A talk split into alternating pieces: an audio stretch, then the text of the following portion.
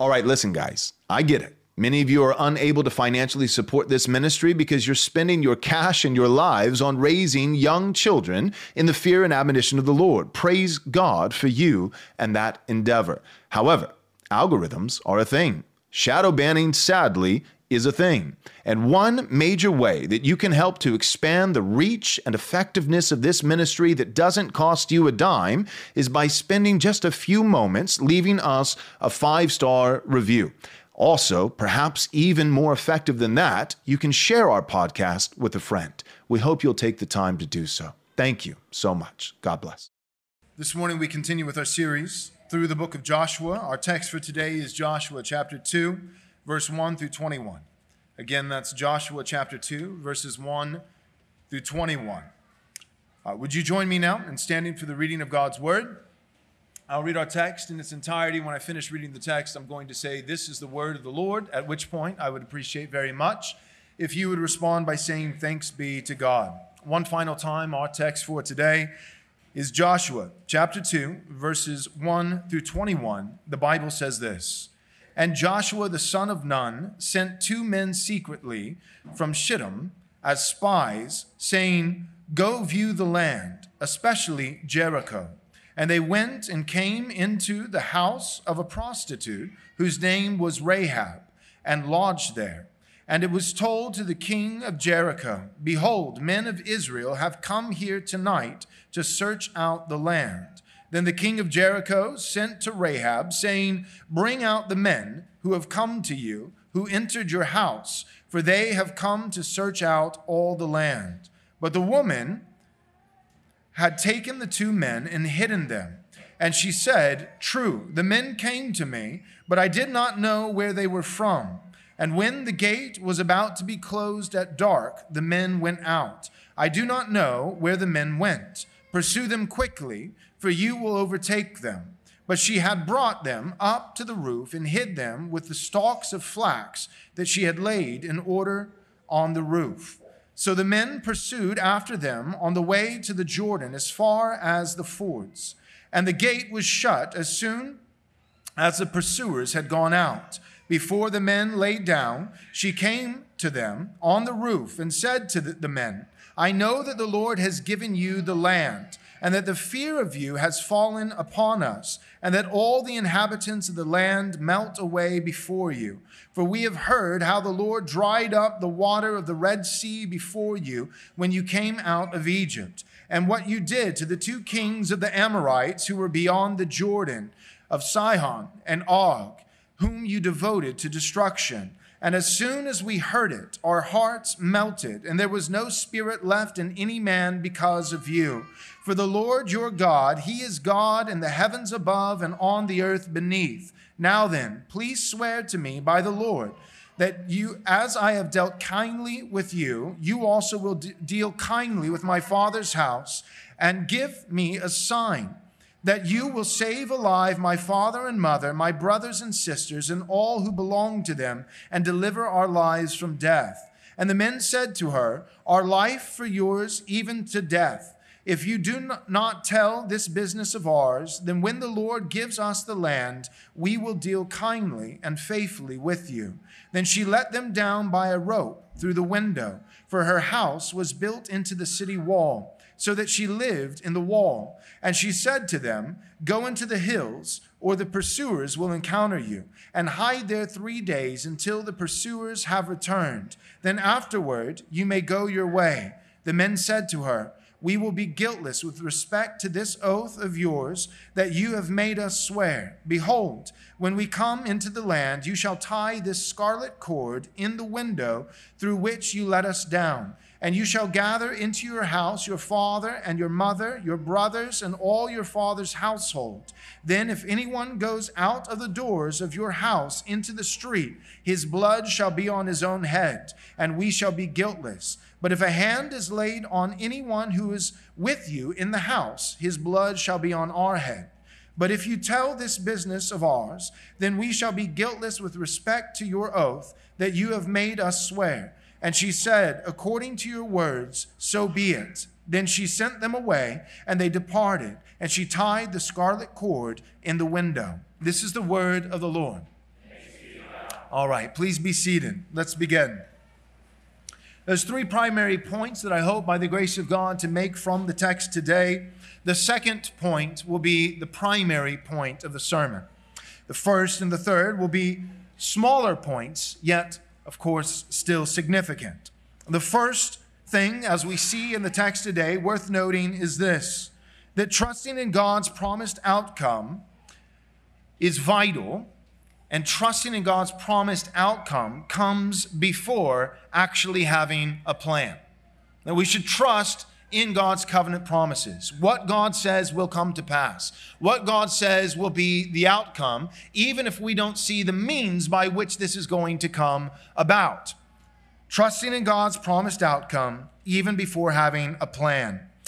Verse 1 of our text says this and Joshua the son of Nun sent two men secretly from Shittim as spies, saying, Go, view the land, especially Jericho. Now, Joshua's insistence, this is easy to miss, but Joshua's insistence on secrecy, go and secretly spy out the land, was not so much with respect to the inhabitants of Jericho. This is assumed of all spies. Joshua is not merely saying, You should go and spy secretly as to ensure that Jericho does not detect your presence. You should be secret in respect to the inhabitants of Jericho, the ones who you are spying out. That would be redundant. The mere fact that he is sending them as spies assumes that they should exercise secrecy in regards to the people of Jericho. Rather, Joshua is insisting that these spies exercise secrecy in regards to the people of Israel. In regards to the spies conducting their business in a private manner, this is to be not discovered by the people of Israel. Why? See, Joshua is concerned that Israel might be discouraged if they suspected that Joshua, as their leader, was fearful of the Canaanites. Joshua is careful not to appear distrusting of the promise of God that was given to them that they might conquer the land. And this is a good principle for all people in positions of leadership, not to scare those who are following you. This is good counsel, good biblical counsel for all positions of leadership, whether it be church leadership, whether it be civil magistrates, whether it be uh, somebody who is a superior or employer in a vocational field, and especially parents in regards to their children. We trust the promises of God, and we trust these promises without having a plan. So Joshua believed that God would fulfill what he had promised, that he would give the land of Canaan over to Israel, that they would be given strength to conquer all their enemies. Jericho was one of the strongest and most fortified cities in the land of Canaan. And Joshua is not sending the spies to see whether or not Jericho um, is weak enough for God to actually make good on his promise. No, rather, he's sending the spies to see, to see what the means will be that God utilizes to bring about his promised end. Joshua is trusting that the end result is that Jericho will be conquered. But Joshua is sending spies into the land to detect the practical means by which this will come about. What are the particular weak points of this city of Jericho? How are we going to conquer it? Not if we'll conquer it. God has promised that. We trust his promise, but we want to see how it's going to be conquered. And so Joshua sends these spies secretly, not secretly in regards to the inhabitants of Jericho, hence the fact that they're spies. That's assumed. But he's secretly sending them out in regards to the knowledge of Israel. He doesn't want Israel to be aware that Joshua is sending spies out to detect weak points, points of vulnerability with their enemies at Jericho, because he doesn't want that action to be interpreted by his own people, by the people of Israel, as distrust in the covenant promises of God. Now, the reason you might wonder, well, why is he sending the spies out at all? God's going to come through with his promise. Well, that's because you know the end of the story. All right, this is one of the most commonly known stories in the whole of Scripture. Right? We, we, before Phil Vischer went woke, you know, you got Veggie Tales, right? The people at Jericho, you know, and the walls come down. I mean, every child, even children not raised in a Christian family, are probably aware of the walls of Jericho crumbling. But Joshua and Israel weren't, not at this moment. So they're not doubting, Joshua's not doubting whether or not God will fulfill his promise. He's asking how. This is similar to the Virgin Mary. Right? There are instances where God gave a promise, right? Perhaps he even sent an angel. Um, and the person did not believe the promise, and there was a judgment for their unbelief. Uh, think of Zechariah.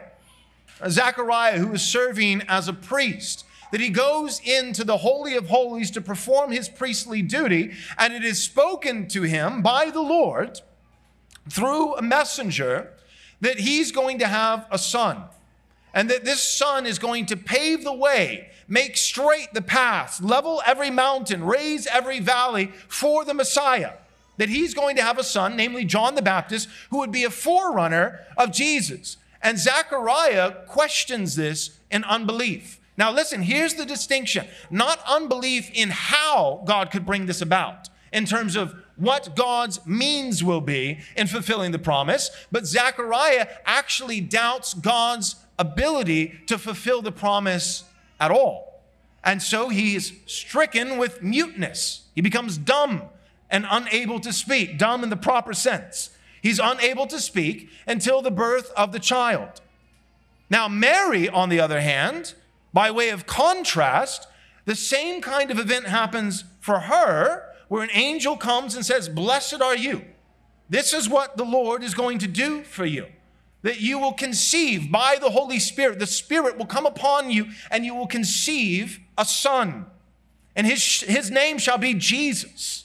And, and she receives this message. Her response is not, um, uh, I don't see how God can, uh, could pull this off in terms of the how referencing, I don't know how this is possible. AKA, I don't know if God can do it. No, her question of how has to do with not is God capable of the end of his promise, fulfilling the end of his promise, but her question of how is in regards to what particular means will he use to bring about the end of his promise. Mary is not doubting whether or not God can pull it off. When she asks, How can this be? She's literally asking, she's not saying it cannot be, or I don't think it can be. She's saying essentially, it will be because the Lord has spoken. But I'm a virgin, and practically, from just a scientific perspective here, I'm just wondering how that's going to work. Right? That's very different than Zechariah. That's very different than other individuals. It's different than Sarah, Abraham's wife, who laughs. She laughs at the promise that she would bear a son in her old age. That's, that's, that wasn't, I don't know how God can bring this about, but I'm sure He will. That was, I'm doubting whether or not He can bring this about. That's the difference. And so, from the very first verse of our text, Joshua, I do not believe, is doubting the promise of God in terms of the end result. Jericho will be conquered. The land of Canaan will be given as a promise to God's people, as an inheritance but rather he's sending out these two spies because he knows God's going to bring it about, but he doesn't know what means by which God will bring it about. And he knows that he's going to have to do something. He's, it's, it's not just that God is going to bring it about without any participation from his people, that his people will have to step out in faith. It won't just be sitting on the other side of the Jordan believing and trusting and hoping and wishing. They're going in faith. Faith brings about, it necessitates action. True faith is living faith, and living faith works. It is a working faith. Now, we are not saved by faith plus works. We are saved by faith alone, but the true faith that actually saves produces both salvation and works. The simplest way I can explain it is like this think of it as a simple um, arithmetic, addition, mathematic equation. It is not faith plus works equals God coming through with his promise, aka salvation. It is not faith plus works equals salvation. It is faith equals salvation plus works. Do you see the difference? It is not faith plus works gets you salvation. No, it is faith alone, but as Luther once said, a faith that is truly alone, a true saving faith, it is faith alone that saves, but true faith is never alone. Faith alone saves, but true faith is never alone. So it's not faith plus works equals salvation. That's a heresy. That is uh, the heresy of legalism proper. That's, that's the Galatian heresy, adding works of the flesh to faith. What you have begun by the Spirit, you now seek to perfect by works as done unto the, uh, by the flesh. That is, that is to insult the sufficiency of Christ.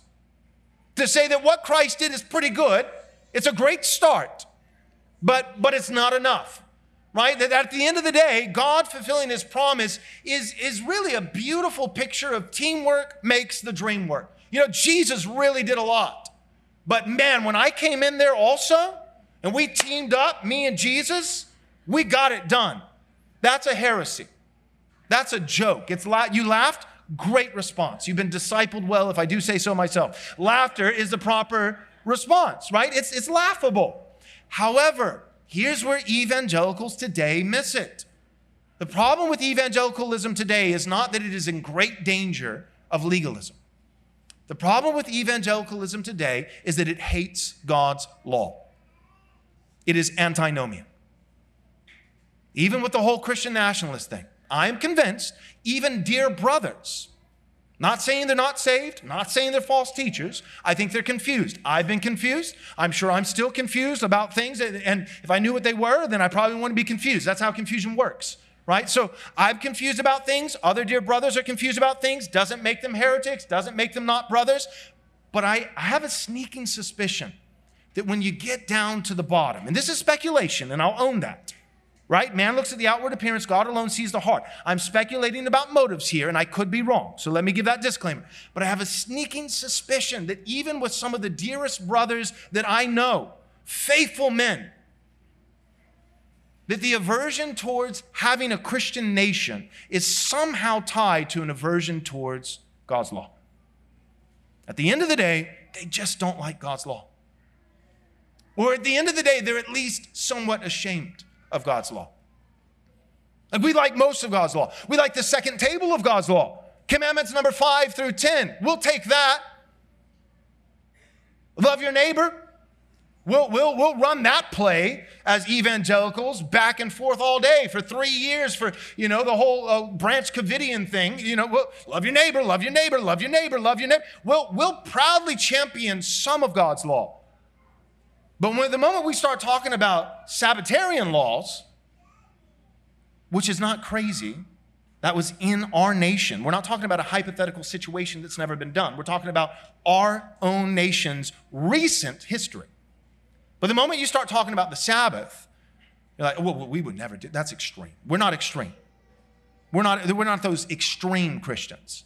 Like, what, what extreme? You mean every single Christian there's ever been until 15 minutes ago? They were all Sabbatarian. The extreme Christians, you mean the Puritans? But you hosted the Puritan conference. Let's think about that for a second. Who are you calling extreme? Blasphemy laws are extreme. We already have them. It's not whether, but which. There will always be in any nation a God. Every nation is theocratic. Every nation has a God. It's either a pagan God, the state as God, or the triune God. And based on their God, a theocracy, that's for the record, that's not an ecclesiocracy. An ecclesiocracy is a conflation of two independent, autonomous, sovereign spheres, namely church and state. Ecclesiocracy seeks to blend those two, conflate them together. That is not biblical. That's not what anyone is arguing for. An ecclesiocracy would be a church run state. A theocracy is a God run state. Separation of church and state, amen. The scepter was given to Judah and the priesthood to Levi.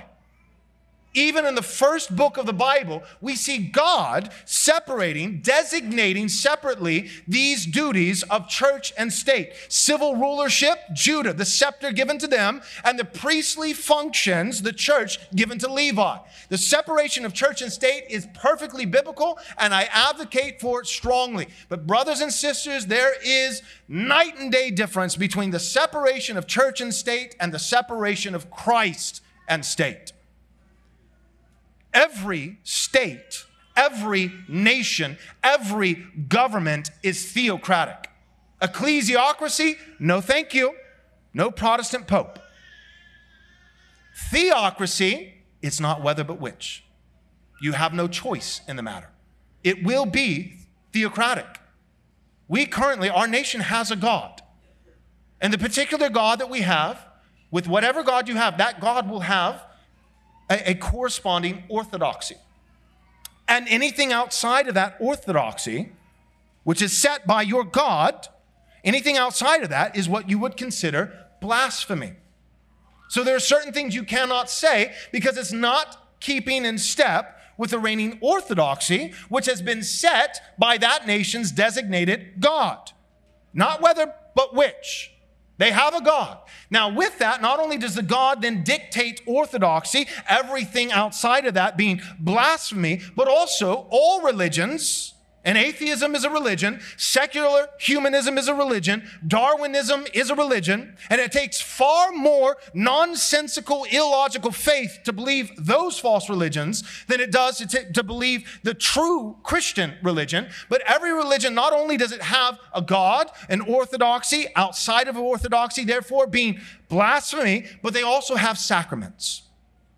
Our nation currently, the sacraments is the blood of babies in the murder of 65 million plus children, and it's far more than that. And another sacrament is the sexual revolution, perversion. Now, we often make the correlation with Planned Parenthood to Molech, a false god, child sacrifice. But another correlation that's a helpful one that Geerhardus Vos talks about is the Asherah poles. Molech, child sacrifice, think abortion. The Asherah poles were once fruitful trees. Trees have branches. But the Asherah poles were stripped of their branches down to a naked, bare pole. The branches and their ability to be fruitful is dismantled. They become lifeless, fruitless, androgynous. Molech, abortion. Asherah, transgenderism. Sexual mutilation. All fruitfulness ripped away. A shell of a person. A pole where a tree once stood. We have sacraments, not whether but which. We have orthodoxy, not whether but which. We have blasphemy laws, not whether but which, because we have a God, not just a private God for private individuals in their private lives, but there is always a public God of every public nation. They're all theocratic, not whether but which. Greg Bahnsen had an old speech. And a portion of that, about two and a half minutes long, has circulated and gone viral on the internet several times over the last few decades. But it's him responding to Westminster Escondido, which is a Presbyterian seminary known for their radical two kingdom theology, very pietistic. Everything is private, no public Christianity. And he's responding to them right after they tried to essentially silence him and fire him and remove him and dismiss him and humiliate him for his stance on Christian ethics, general equity theonomy. Theonomy simply being a word for God's law. And in this clip, I can't repeat it for you verbatim, but essentially what he says is this He says, we have millions of children being murdered in the womb. And you're concerned about theonomy? You have to lock your windows at night. And you're concerned about theonomy? Children are being shot in schools. And you're worried about theonomy? Sodomy is being publicly praised in the streets of our nation, and you're concerned and worried about theonomy. Brothers and sisters, this was, this was 20, 30 years ago. What do you think Bahnsen would say today? Do you know why churches like ours are growing?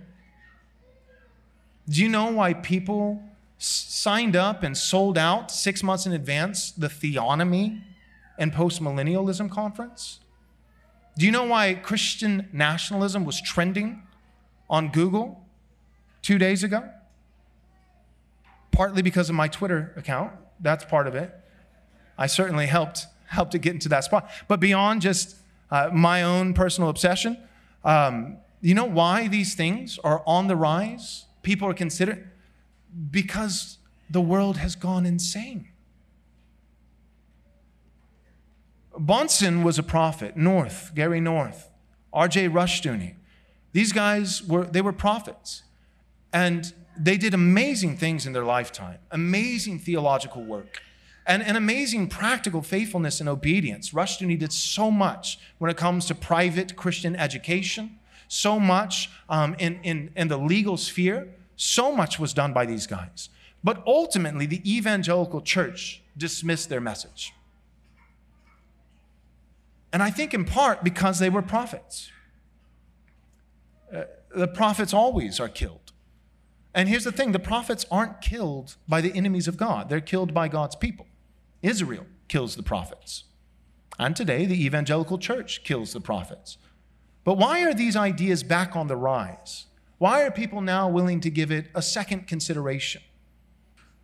Because it's not whether but which.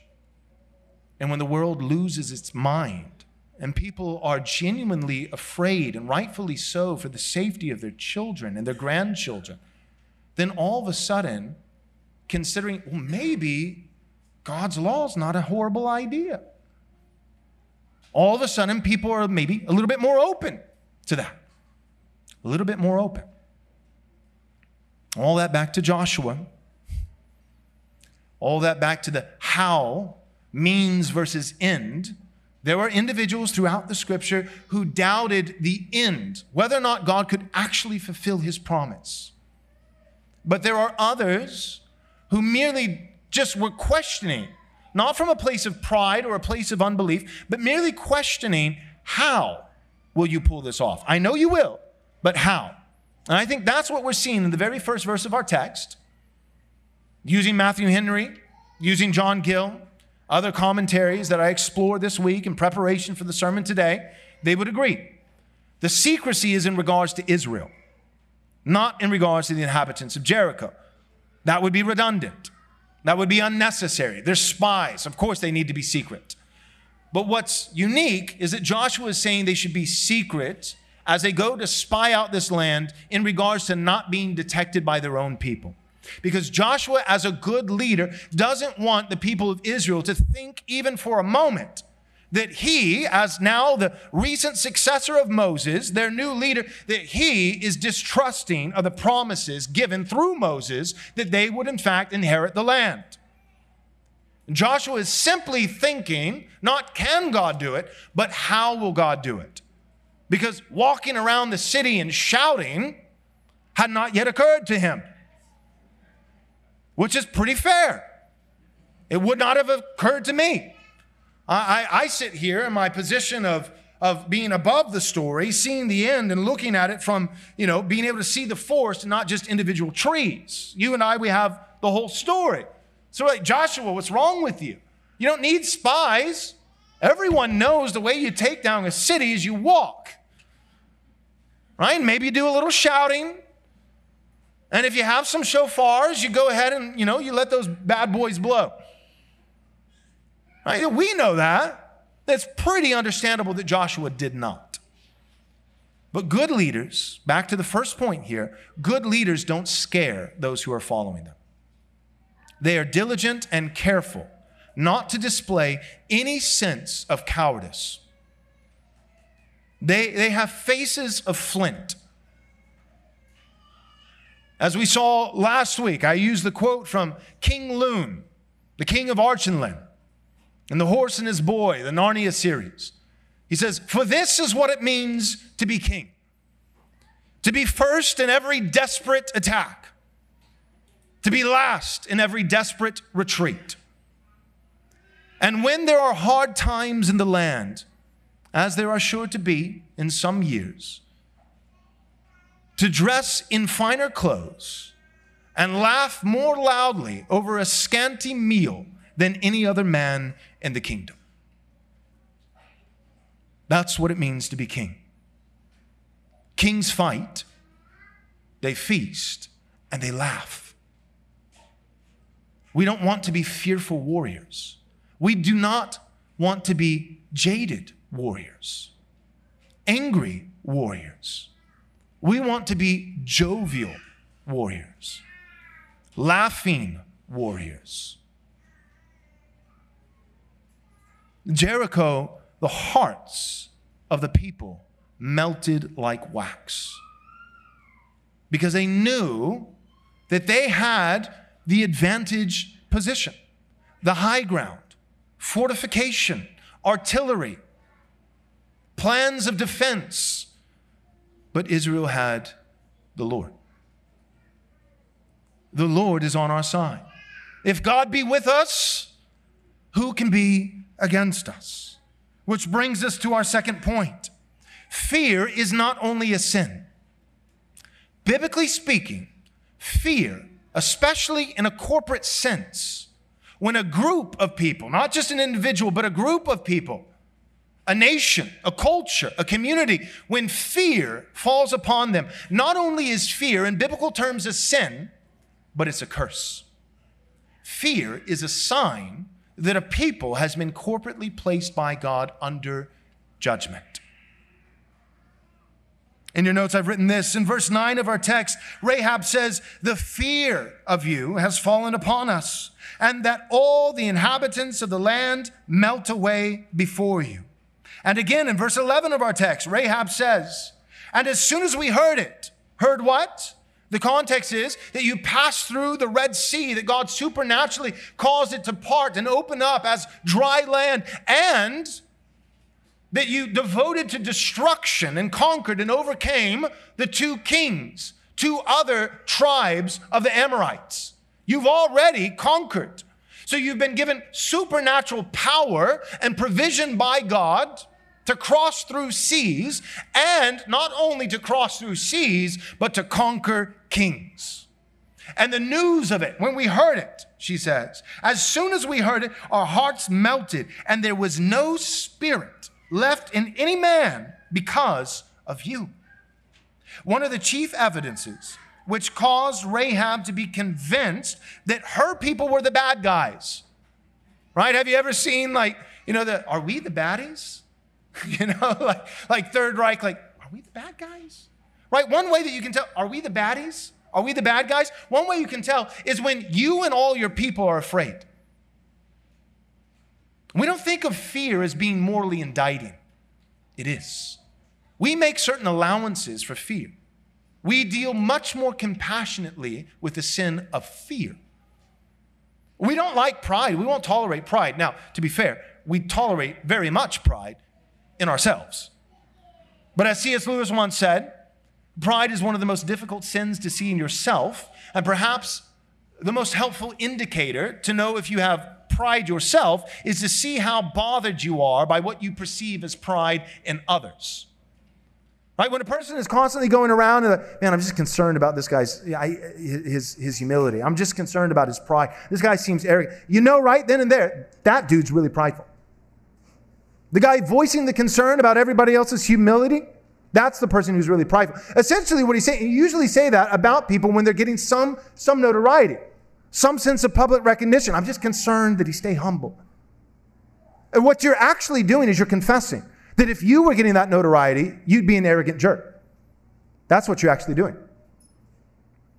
Uh, You're not voicing a concern. You're actually voicing subconsciously a personal confession.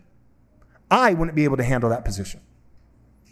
I'm so prideful. Right now, the only thing that keeps me humble is that nobody knows me, you know, and what I've done and is cheering for me except for my mom. And in God's providence, He'll keep it that way. Out of mercy and love for you, because you're arrogant. You would not be able to handle status. You would not be able to handle notoriety. Who are you to judge another man's servant? A wise man, namely the Holy Spirit through the Apostle Paul once said. So, all that being said, fear, right? We tolerate pride. That's how I got there. We tolerate, or we don't tolerate pride in others. We tolerate it in ourselves, but there are certain sins that, that we have very little compassion for. When we see pride and arrogance in someone else, we have a great aversion towards it. It gets under our skin. We're not patient. We're not tolerant. But one sin, and it is, brothers and sisters, biblically defined, objectively, definitively as sin, is fear. And we deal kindly and softly with fear. The mortification of sin, John Owen, do not deal lightly with sin. But many lashes, not few lashes, but we want to seek to mortify the flesh. Romans 7, even for the Christian. I believe this is post conversion Paul. Even for the Christian, sin still resides within the members of my being. But for the Christian, he does not deal kindly with his sin. We don't seek to subdue our sin, manage our sin, take captive and imprison and lock away our sin. Biblically speaking, we are commanded to kill our sin. And you cannot, brothers and sisters, ever kill the sin that you have not first, by grace and conviction of the Spirit, come to hate. The only sin you will ever kill by grace is the sin you have come to hate by grace. And many of us do not hate the sin of fear. We deal kindly with that sin. We write up treaties with that sin rather than declaring war on that sin. Fear is a sin. Biblically, how do we know this? A plethora of verses, but I'll give you one. Be anxious for nothing, but with prayer and supplication, make your request known to God. How many times does the scripture say, do not worry? Not, oh, I see you're worrying. That must be hard. Let's talk about it. No, stop it. Some of the best biblical counsel that, that I've ever witnessed been given myself as I've needed it and given it to others. Some of the best biblical counsel. Somebody comes in, I, have got this thing going, this reoccurring habit. I know that it's wrong. Some of the best biblical counsel I've ever heard is this stop it. Stop it. Cut that out. But, Pastor, that's not gospel centered. Okay, yeah, yeah. Jesus died for your sin, so stop it. That is how the Bible writes to us. Stop worrying. Do not worry about tomorrow. Tomorrow will worry about itself. Sufficient for the day is its own trouble. Stop it.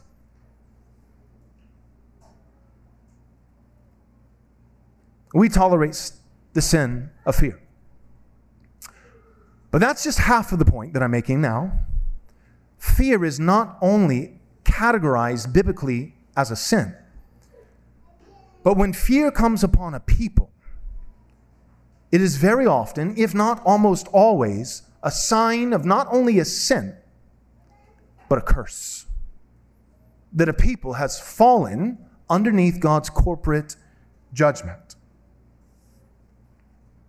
One of the chief evidences which caused Rahab to be convinced that her people were the baddies, right, that she would make concessions with the spies of Israel that she would switch allegiances from Jericho, which was an Amorite city, by the way. So they, have conquered the Amorites. We see that in our text. We heard how you conquered these two Amorite kings. Jericho, they were also Amorites. There were seven tribes pagan tribes in Canaan that had to be conquered and driven out. One of them were the Amorites. But even within these seven tribes, there were further subcategories of multiple tribes within these tribes sub tribes, villages, cities, fortified capitals. Think of Nineveh, for instance. Nineveh was one of five capital cities of the Assyrians. Just one. Now, it was a major one. And so too, the same kind of concept, Jericho was a major fortified, it was a juggernaut. It's not all the Amorites, because they've already taken out two kings of the Amorites. But if you take out Jericho, then essentially, effectively, the Amorites are finished. You'll still have to drive them out, right? You'll still have to follow it up, but that's the giant. You slay the giant, and his people shudder. His people retreat, and then you run them down. That's what happened with David and Goliath. Right? When David cut off Goliath's head and held it up with Goliath's own sword and fulfilled his promise to Goliath that today I will feed your carcass to the birds. When David does this, Israel doesn't say, and we're done. But effectively, it's done. They then go and strength comes back to Israel. They were under God's judgment. They were trembling. Their knees were shaking every day as Goliath came out and taunted the people of God, blaspheming God, mocking Israel. But David says, Who is this uncircumcised Philistine that mocks the armies of the living God? I will serve up his head and his carcass to the birds. And he does it. And there's still a ton of Philistines that need to be taken out. But all of a sudden, the Spirit comes back to the Philistines. They're reinvigorated and they run them down. Same with Jericho and the Amorites. Most importantly, same with Jesus and the devil. Jesus, in his earthly ministry, by his active obedience, that is, fulfilling all righteousness in his life, by his passive obedience, that is his substitutionary death, dying on the cross in my place, not merely as a moral example of sacrificial love, but dying as a propitiation, as the Lamb of God who takes away the sins of the world. By his active obedience and his uh, full righteous life, his passive obedience and his substitutionary death, and his bodily resurrection, that God would not let his Holy One see decay, but rather rose him on the third day from the grave and his glorious, majestic, conquering ascension to the right hand of God, the Father Almighty, where he is now sat down. It is finished. And one by one, his enemies subjected under his feet. It's the same principle. What Jesus did by his life, death, resurrection, and ascension is that he came to earth and he bound the strong man. Now, the strong man still has a lot of minions left in the world. And the strong man, to make it plain, speaking of Satan, woe to you, O earth, for the devil is cast down to you. The devil was cast down to the earth. In a sense, the earth became his house. How? Everything that happens, happens in a covenantal framework. God is creator of all, including the earth. But God gave Adam he gave him federal headship over the created world. Adam, by his sin, transferred that headship, his stewardship, his dominion over the world to Satan. But Jesus came, the second Adam, the last Adam, the better Adam, and he came and took it back. And he bound Satan. Now, listen, Satan is bound but he has not yet been cast into the lake of fire. You might think, well, but Satan roars like, like he prowls around like a roaring lion, seeking who he may devour. And he's still in the business of devouring. But there's a categorical difference in real time, real human history. Something happened 2,000 years ago. Namely, God took on flesh came to the world, which the devil has been cast down to you and bound the strong men. And as Jesus says in a parable, you cannot go and plunder the house unless someone first goes and binds the strong man. Then you plunder the goods. So just like David binds the strong man Goliath, doesn't mean we're done, but now we run him down. The people of Israel go and run down the rest of the Philistines. Just like Jericho, a juggernaut. You take it down, there's still Amorites and six other tribes in the land of Canaan that must be driven out. But there are heads, juggernauts, giants, dragons in the land. And when they're slain by the grace of God empowering his people, life comes back to the people of God. The people who were previously fearful, previously shuddering, previously unbelieving in God's promise. Now, all of a sudden, there's still work to be done. My point is, the war isn't over, but the people now have courage to run to the battle. There is a, a war happening right now, a spiritual war with real cultural, political, physical, tangible effects in this world. People say, well, the culture war is not a thing. That is so naive. It's a spiritual war. Why not both? Yeah, it's a spiritual war. But here's the thing about spiritual wars the spiritual war that's going on all around us that we can't see, guess what? These spirits, they actually care about the physical world. God cares because he made it. For God so loved the world that he sent his only son. God cares about the physical world. You know who else does? The devil. In fact, it's a spiritual war, not a cultural one. Nope, nope. It, it is a spiritual war, but with cultural, tangible elements, effects, because the spirits that are warring care about the physical cosmos. There's only one entity I can think of that doesn't evangelicals. God cares, Satan cares, Democrats care. The only people who seem to be satisfied with not doing anything in any tangible, practical sense is Christians. But you didn't get that from the Bible. I'll tell you that. Fear is a sin. But fear is more than just a sin, it's a sign of being under God's judgment. What convinced Rahab that she was the baddie and needed to switch teams, switch allegiance to the good guys, namely the people of God, Israel, was that her people, in every practical capacity, had the advantage position. They had the juggernaut city. They had the defense strategies.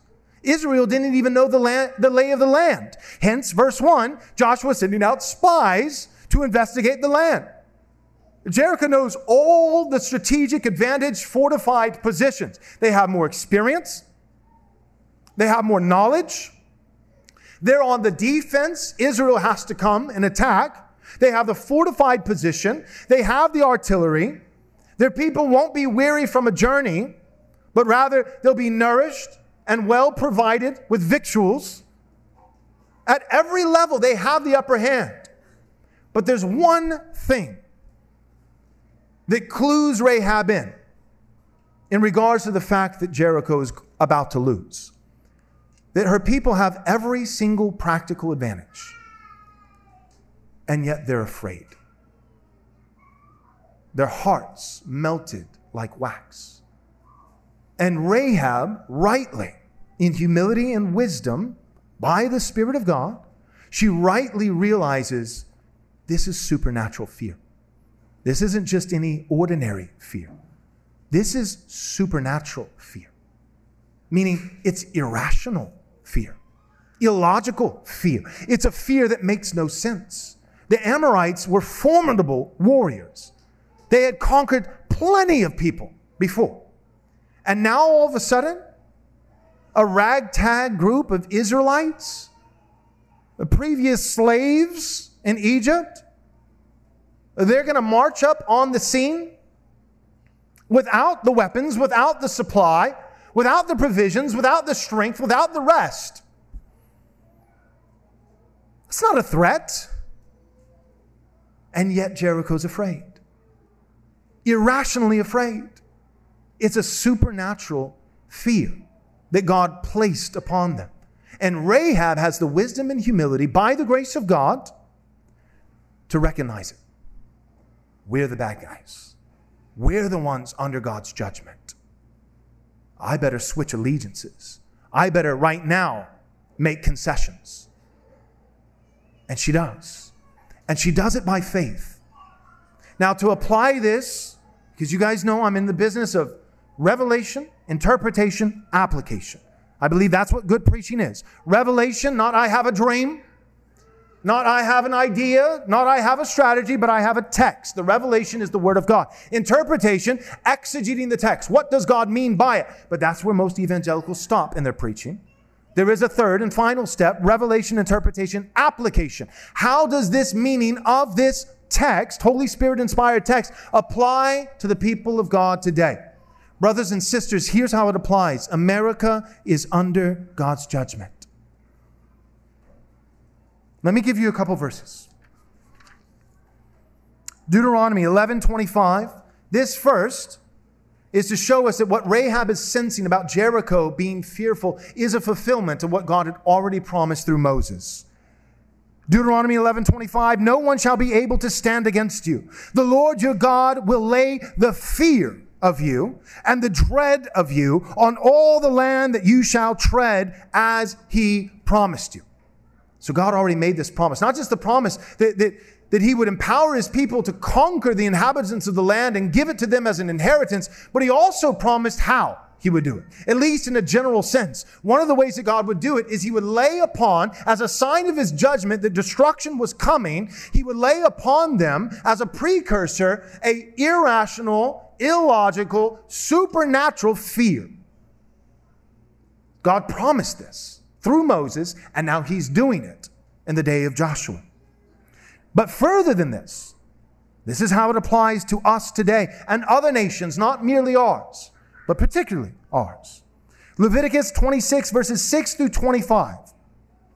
I will give peace in the land, and you shall lie down. This is God's promise and covenant to Israel. And none shall make you afraid.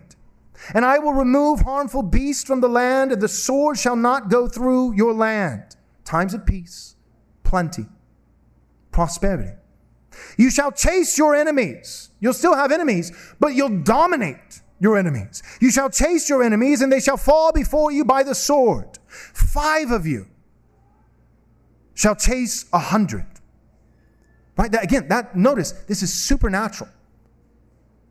Right? The, word that we might use for it today in the dark web of evangelicalism would be it's a psyop. Like God is going to run a psyop on the enemies of Israel. They will be irrationally afraid. Five Israelites will be able to, to chase a hundred of their enemies. Five shall chase a hundred, and a hundred of you shall chase ten thousand. And your enemies shall fall before you by the sword.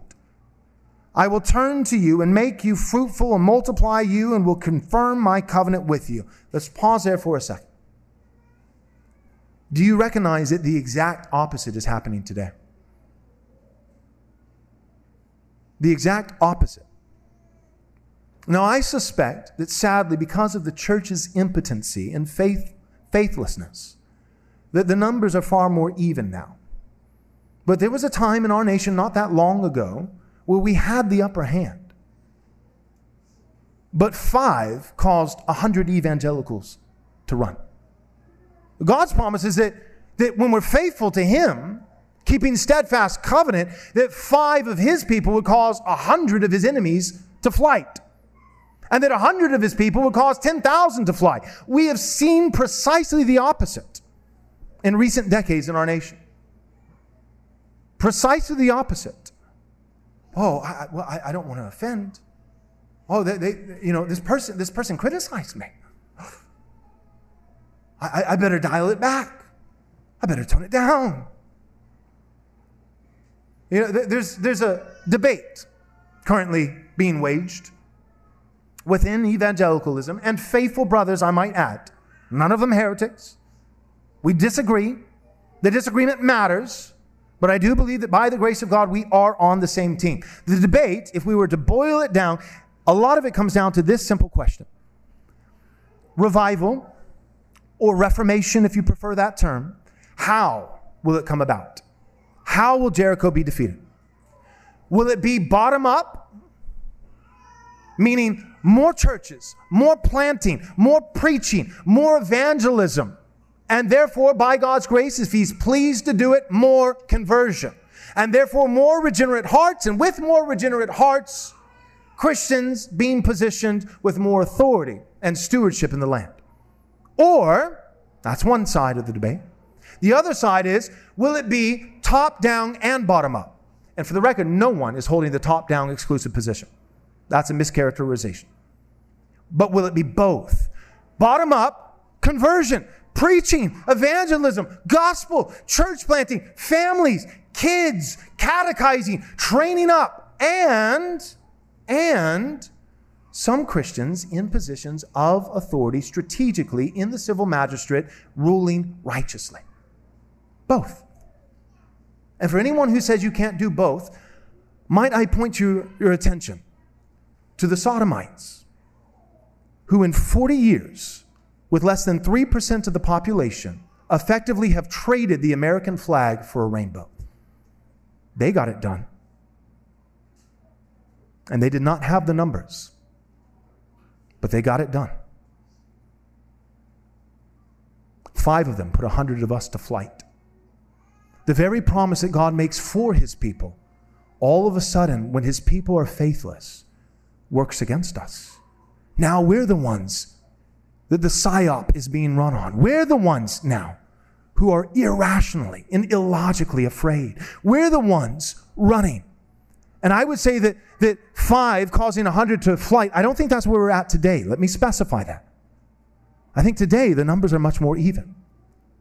But I would say that for the last 30, 40, 50, 60, 70 years, that's where we were. We actually had the numbers. So when guys say, we just need more regenerate hearts, I say, yes and amen. But we had it before, and we didn't do anything with it. So we need regenerate hearts. You know what we also need? We need some good, sound doctrine. We need regenerate hearts but we also need theologically informed minds. Those regenerate hearts in pews, in churches, being trained and discipled by guys like Greg Bahnsen, who tried to warn us and was silenced. And he wasn't silenced by liberals. He was silenced by Westminster Escondido Seminary. Do not forget that. So, one of God's judgments, even for his own people, if we choose to be faithless. And yes, I believe this applies. The nation Israel, Old Covenant, I believe this applies in a New Testament sense for the church. For the church. The church will be on the retreat if the church is faithless. The church will be irrationally fearful if the church is faithless. You get the point. Let's continue Genesis 15, 13 through 16. It's the last thing that I want you to see in terms of nations. Now, this is not about Israel. And so this principle is just as good. You can take it to the bank, whether it's 2,000 years before Calvary in terms of human history or 2,000 years after where we sit today. This is speaking of the Amorites, Jericho being an Amorite city. And then the Lord said to Abraham, before Moses and Joshua were ever even born. Know for certain that your offspring will be sojourners in the land that is not theirs and will be servants there. He's talking about slaves. He's talking about Egypt. And they will be afflicted for 400 years, but I will bring judgment on the nation that they serve, that being Egypt, and afterward, not just judgment on Egypt, that enslaved Israel for 400 years, but afterward they shall come out with great possessions. As for you, you shall go to your fathers in peace. All this will happen after your lifetime. You shall be buried in a good old age, and they shall come back here. That is, your people, your descendants, Israel, shall come back here to the land Abraham was already in. Abraham was already in the land of Canaan. They shall come back here when they're done with their 400 years of slavery in Egypt. I'll judge Egypt, but I'll also bring Israel back here to the land of Canaan in the fourth generation for the iniquity of the Amorites, not just Egypt, is not yet complete. What God is saying is this 400 years, your people, you're going to die here in the land of Canaan, Abraham, in a ripe old age. and you'll have a life of peace. But after you, there's some things that I'm going to bring about. One of them will be that Israel will be in captivity and slavery in Egypt for 400 years. But then I will redeem them. And when I redeem them, I will judge their captors, Egypt, and I will resource Israel by plundering their possessions. But then I will bring Israel from that land of Egypt that I have now judged after 400 years, and I'll bring Israel back to where you're standing right now, Abraham, the promised land, where the Amorites are. Remember Jericho, Amorite capital city. I'll bring them back here, and not only will I judge Egypt to deliver them, I'll then judge the Amorites and the Canaanites in order to, that they might inherit the land. But then he says this the reason, one of the reasons that it will take 400 years is because the iniquity of the Amorites is not yet full. God is slow to anger, abounding in love, and relenting in sending disaster for those who call upon his name and repent. God is not a God who indefinitely tolerates evil. And God is not a God who never gets angry but he is a God who gets appropriately angry at the right time for the right things in the right measure. And God, because he is abundantly patient and kind, his anger is slow. But eventually, if a nation does not repent, his anger is eventually poured out. God judged the Amorites, and even in an Old Testament paradigm, before the cross of Jesus Christ, you see the long suffering and patience of God in a corporate nature with a nation, tolerating them for 400 years that they might repent. And Nineveh did. But this particular nation, the Amorites, God knew that they wouldn't.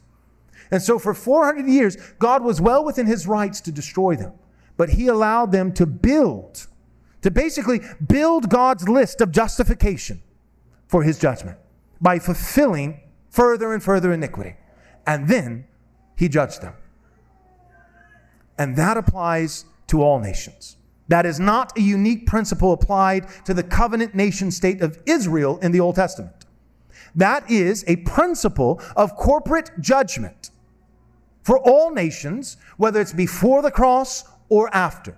And no nation today is exempt, including ours. Right now, the Lord is allowing our nation to fill up its iniquity. But he will judge us. We have been a superpower. In many ways, better than thinking of us as a nation, we have functioned as an empire, much like Rome. But we're getting weak. We're fracturing, imploding, dividing, filling up our iniquity. There was a time where American military was feared throughout the world and still is at some level. But I'm telling you that if America does not corporately repent and explicitly pledge its allegiance to the triune Christian God, not just a conservative resurgence in principle, but a Christian revival in person, calling upon the person of Jesus Christ. If that does not occur, it may be 40 more years, it may be 400, but we will fill up our iniquity.